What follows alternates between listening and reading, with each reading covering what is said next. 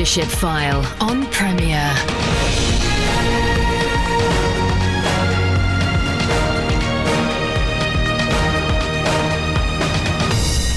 Welcome to the show which helps you lead where God has placed you. I'm Andy Peck. This week I'm joined by Steve Campbell, who is the senior pastor of the C3 Church in Cambridge, which will host one of the global leadership events to take place this autumn in the UK. Steve moved to Cambridge in 1994 and connects across many different streams, including the Willow Creek Association UK, who run the Global Leadership Summit. His wife Angie also leads with Steve and has been instrumental in setting up the Cambridge City Food Bank, Breathe Ministries and Look Cambridge. So welcome back to the Leadership File, Steve. Thank you very much. Good to be back. It's quite a while. Well, indeed. It's some years, I think. I didn't actually look up, but it's a good number of years. So sad that it's been that long. But I mean, you've been pastor of the C3 Church since 1994. That's correct. 25 years coming up next April. Wow. So, I mean, that is a kind of slightly unusual, it has to be said, that length of service. It is, yeah. Yeah. That is very unusual, I think. When I look back and see how many people have come and gone that were leading churches in that time, it's quite considerable. Yeah. I don't think there's anyone left, in fact, that I can think of when I first came that's leading a church here in Cambridge anymore. Maybe one, sorry. I just thought of one as I said that. So, yeah, been a long time, but very fruitful time, very interesting seasons we've had. Some good, some tough, but maybe leadership is about who lasts the longest in the end, hey? Well, in some ways, yeah, very much so.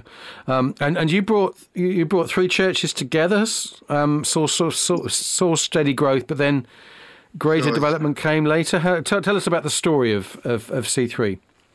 Yeah, it was when we came here, it was three congregations, but of one church. Right. And there were three very different congregations. So we had something that was in the city centre, which was more a student-based church, which was the one, to be honest, we were initially came in to have responsibility for. And then there was one on the east side of the city and one on the north. And talk about a culture clash. They were all so very different, which is probably why they became three congregations in the first place, to be honest, because it wasn't an easy marriage, should we say. And there was a lot of tensions, and we came in fully aware of that. We were part in those days of a larger network, and we'd just done a building program from where we were from, which was the Wirral.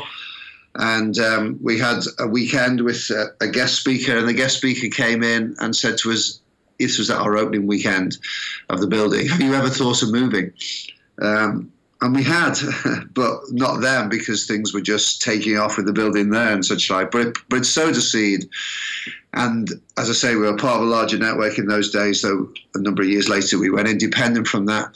And they asked us to consider prayerfully a couple of places. One was Cambridge. And we really did feel we came fresh as we can, October 1993, stood in the centre of the city and didn't hear a voice from heaven, but certainly knew this is where God wanted us. And so we moved, long story short, we brought the three congregations together, which did cause some amount of pain. Some people left at that point, but it was the best thing to happen. We reinvented the church totally, and probably was slower than we would have liked. We probably took 10 years to totally reinvent. Again, that resulted in some pain, but necessary pain to become the church that we are today. And once we repurposed the church, that's when we started a steady increase. And we never seen huge increase. We saw steady growth until we moved into our own facility. And I do have to say that for us was a major leap forward in these last 3 years. We've nearly doubled in size in 3 years. Wow. So what were the sort of numbers you're talking? Before we moved in here, we were talking 400 or 500 regular attendance. Now we're talking, so this weekend we had nearly 900. Wow. And it's not uncommon to be over 1,000. So ranges between 850 to 1,000 in regular attendance. Of course, what has happened, and this would be even more true today since we moved in here in 3 years, we have more people associated with us who say this is their church, but who do not come on a weekly basis. Right. We've found that to be a pattern. We have at least 20%, if not more, of our people away every single week. And they would see this very much as their church. That's almost like, I mean, the classic Church of England model seems to be that way these days. Larger churches, people don't attend every week. That's true. I mean, we have a core who do, you know, and thank God for that, because they are the faithful volunteers and they are here most weeks. Mm. But there's a huge number. And they're not, you know, they're very good people. And it's for very, very different reasons. We have a lot now who are related to the hospital here in Cambridge. Well, they can't make it every Sunday. If all we do is a Sunday service, no way can they make it every week because of their shifts.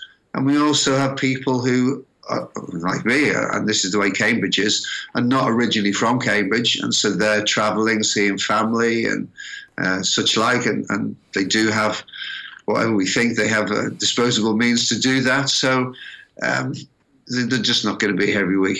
And the name C3, that's to do with your kind of mission statement or your focus? Historically, C3 simply stood for Cambridge Community Church, but we changed our name, but we wanted to keep C3 in it. I mean, I think it was a divine appointment. I was at a meeting in Peterborough, and I was in the queue talking to someone saying, hey, we want to change our name, but we've got such a good, dare I say it, brand with C3. We don't want to lose that, the main reason we wanted to change it was we want to do church planting, particularly multi-site church, in different parts of the country. And you couldn't really have a Cambridge community church in London or Bury St Edmunds or Peterborough, wherever we were going to go. And so he just said to me, this guy, well, why don't you make your C3 your values? And I thought, yeah, why don't we? Yeah. So we changed it to the C3 Church, Cambridge, and C3 now stands for Christ-centered, cause-driven, community-focused. So those three Cs, C3, are our absolute core values. We're right. Being Christ-centered in everything we do. We want to keep the Great Commission cause-driven, paramount in everything we do, and we want to do it in community and for the wider community. So there are our core values, and when we start multi-site, which we are next year, it will be the C3 Church in that location. I see. Splendid. And now I've got to ask, obviously you're in Cambridge, which is known for being a world-renowned university. I've no idea whether that's a big factor for local churches there or not. How do you see things? It's a huge factor for some churches. They are very much dominated by, and by choice, the university. So some churches that I know have a huge loss over sort of the out of term time. I mean, just bear in mind, Cambridge University term times are 8 weeks. Right. Yes. There is another university here, Anglia Ruskin, and they do semesters and they're around longer. But it means you've only got students for half of the year. Right. And a lot of them do need to get out of their accommodation as well if they're in halls, because then it's used for conferencing and such like. So it's a big challenge for some churches, but they purposefully go for students. Right. We do have students, and we run a bus from the centre of town because that's where the university is, right in the centre. But we're not. I wouldn't class us as a student church. We've sought to be a church that reaches all different stratas of society, which does include students. So we want students. If you're a student and you're listening, you are very welcome.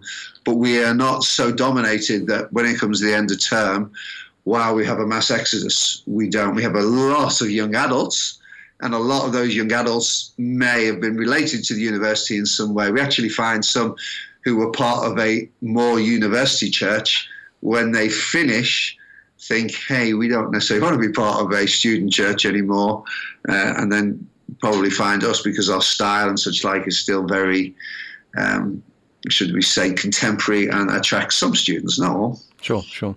Okay, so I mean, you've been a supporter of the Willow Creek Association UK. It's been one of a number of organisations or streams that you kind of a part of, and you attended the Global Leadership Summit in Chicago. We did. My wife and I both went this year. So, just to explain to listeners, it's a conference that's recorded then shown at venues throughout the UK coming autumn in a pattern that's been going for some years. To set things in context, this year, some listeners will know the senior pastor of Willow Creek Community Church, Bill Hybels, who is the host, or has been the host of the Global Leadership Summit and was the founding pastor of Willow Creek, stepped down from his role following accusations made regarding sexual impropriety. There's an investigation into those allegations, a lot of rumours, blog posts, but as yet we don't know the outcome. Bill has denied the allegations, but acknowledged that he's behaved unwisely, and which was the reason for standing down. So I guess that sort of news must have affected the pre-conference activity a little bit and made the summit a bit different, or how did you find it? Yeah, absolutely. Yes, we'd been following and we'd been informed of all that was going on. I have to say that the Willow Creek Association, which is a separate entity to the church, but they'd been very good at communicating all that was going on with elder statements and interviews and such like. So we were fully appraised. But as we got in, literally, there'd been a huge, expose in the New York Times that weekend, which had resulted in the teaching pastor, a guy called Steve Carter, resigning on the Sunday, and then an emergency church meeting being called on the Wednesday evening. Bearing in mind the GLS was going to start on the Thursday. Wow. So we actually had the... I don't know how to describe it, dubious pleasure, it wasn't a pleasure by any means, of going to the church meeting on the Wednesday evening, which was sad to the nth degree. It's just sad. Where Heather Larson, who was the exec pastor or lead pastor, as she'd become, resigned, as did all the elders, acknowledging that they had not handled this situation in the best possible way. Now, when I say all the elders resigned, they didn't resign on the spot. There's a process that they had to go through for them all to resign, but they were all going to resign. And it felt like going to a funeral, if I'm honest, on that evening. Now, GLS, then the next morning, was a different matter. They hit it head on. Both the current executive, Tom DeViz, and then Craig Groeschel, hit it head on and talked about it right at the beginning. And then it's like they flipped a switch and went into GLS proper. And I didn't feel GLS suffered, because these are world-class experts in their field, so they kept to their brief. And so it was still an outstanding event. I think there was an awareness of what was going on without ever mentioning it then specifically, which did give a flavour to the event, where there was maybe more talk about mistakes being made and the power of mistakes and vulnerability and that side of things. Right. So it was sad, but GLS still went ahead and was brilliant. Well, you're listening to The Leadership File with me, Andy Peck. I'm joined this week by Steve Campbell. Steve is the... senior pastor with his wife Angie of the C3 Church in Cambridge. We'll be back just after this. Welcome back to The Leadership File with me, Andy Peck. I'm joined this week by Steve Campbell. He's the senior pastor of the C3 Church in Cambridge. And they're due to host the Global Leadership Summit event to take place in Cambridge, one of a number of the events that will take place this coming autumn. We chatted before the break of how he's been a pastor coming up to 25 years next year, and a little bit about the growth of the church to around 1,000 now. And we just touched on the fact that the Global Leadership Summit this year was somewhat overshadowed by some challenges that the Willow Creek Church is facing. It's separate from the Global Leadership Summit, but was facing challenges ahead of the Global Leadership Summit. So Steve, you've been to a number of summits, or at least viewed them in the UK. Just give us a flavour of the kind of things that how you've benefited as a leader from attending these events. I mean, I have to say, for me, I go to a number of events, obviously, but throughout the year.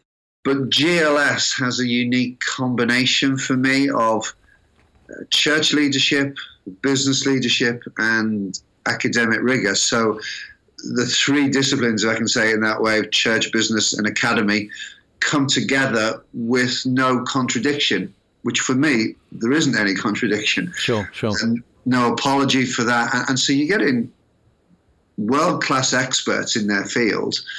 And we, particularly here at C3, what we've done, and we did this before we did GLS here, we use the material then throughout the year for our own development of staff and of leaders, because it's such good material that, right, that can see you through the year.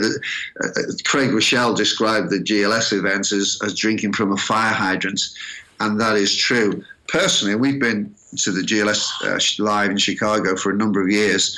I prefer it when it comes back here and you can show the video, because it gives you a little bit, when you do the GLS events here in the UK, you've then got some process time. Right. You don't really get that process time in the States. You just get it back to back, the talks, which are all brilliant. Yeah.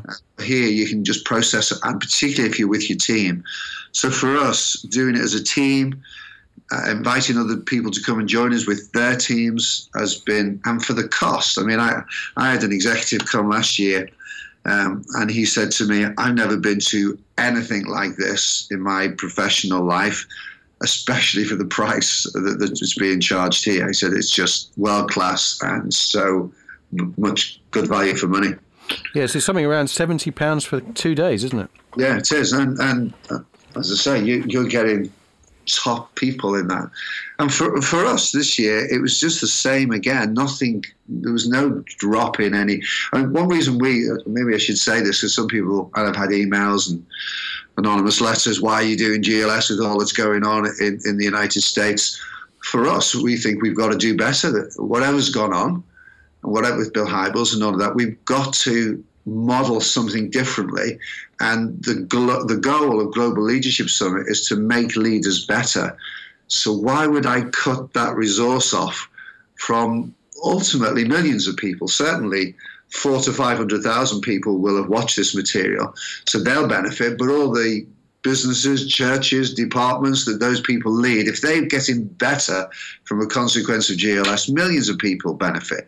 And I thought, I'm not going to cut that off from people, because I have such a high respect for those that do teach and speak at it. Sure.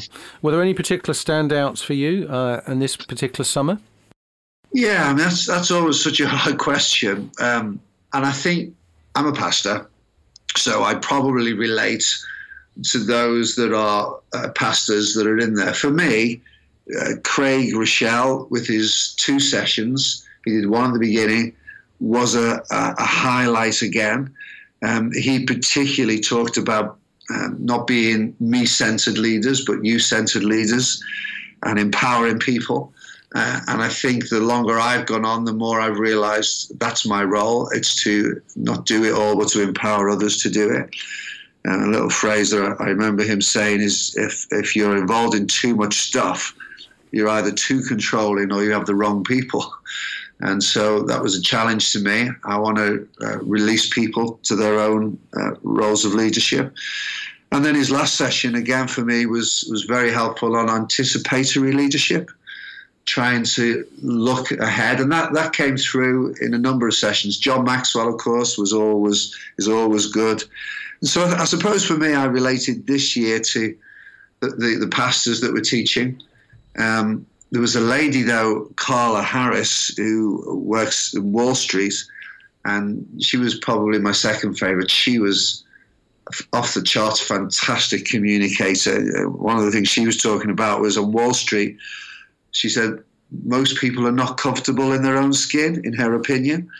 And she said, people gravitate to others who are most comfortable in their own skin. And she thinks that's the challenge of leadership, of being yourself and not trying to be someone else, and that people relate to authenticity, right, to being real. And that was a very powerful session.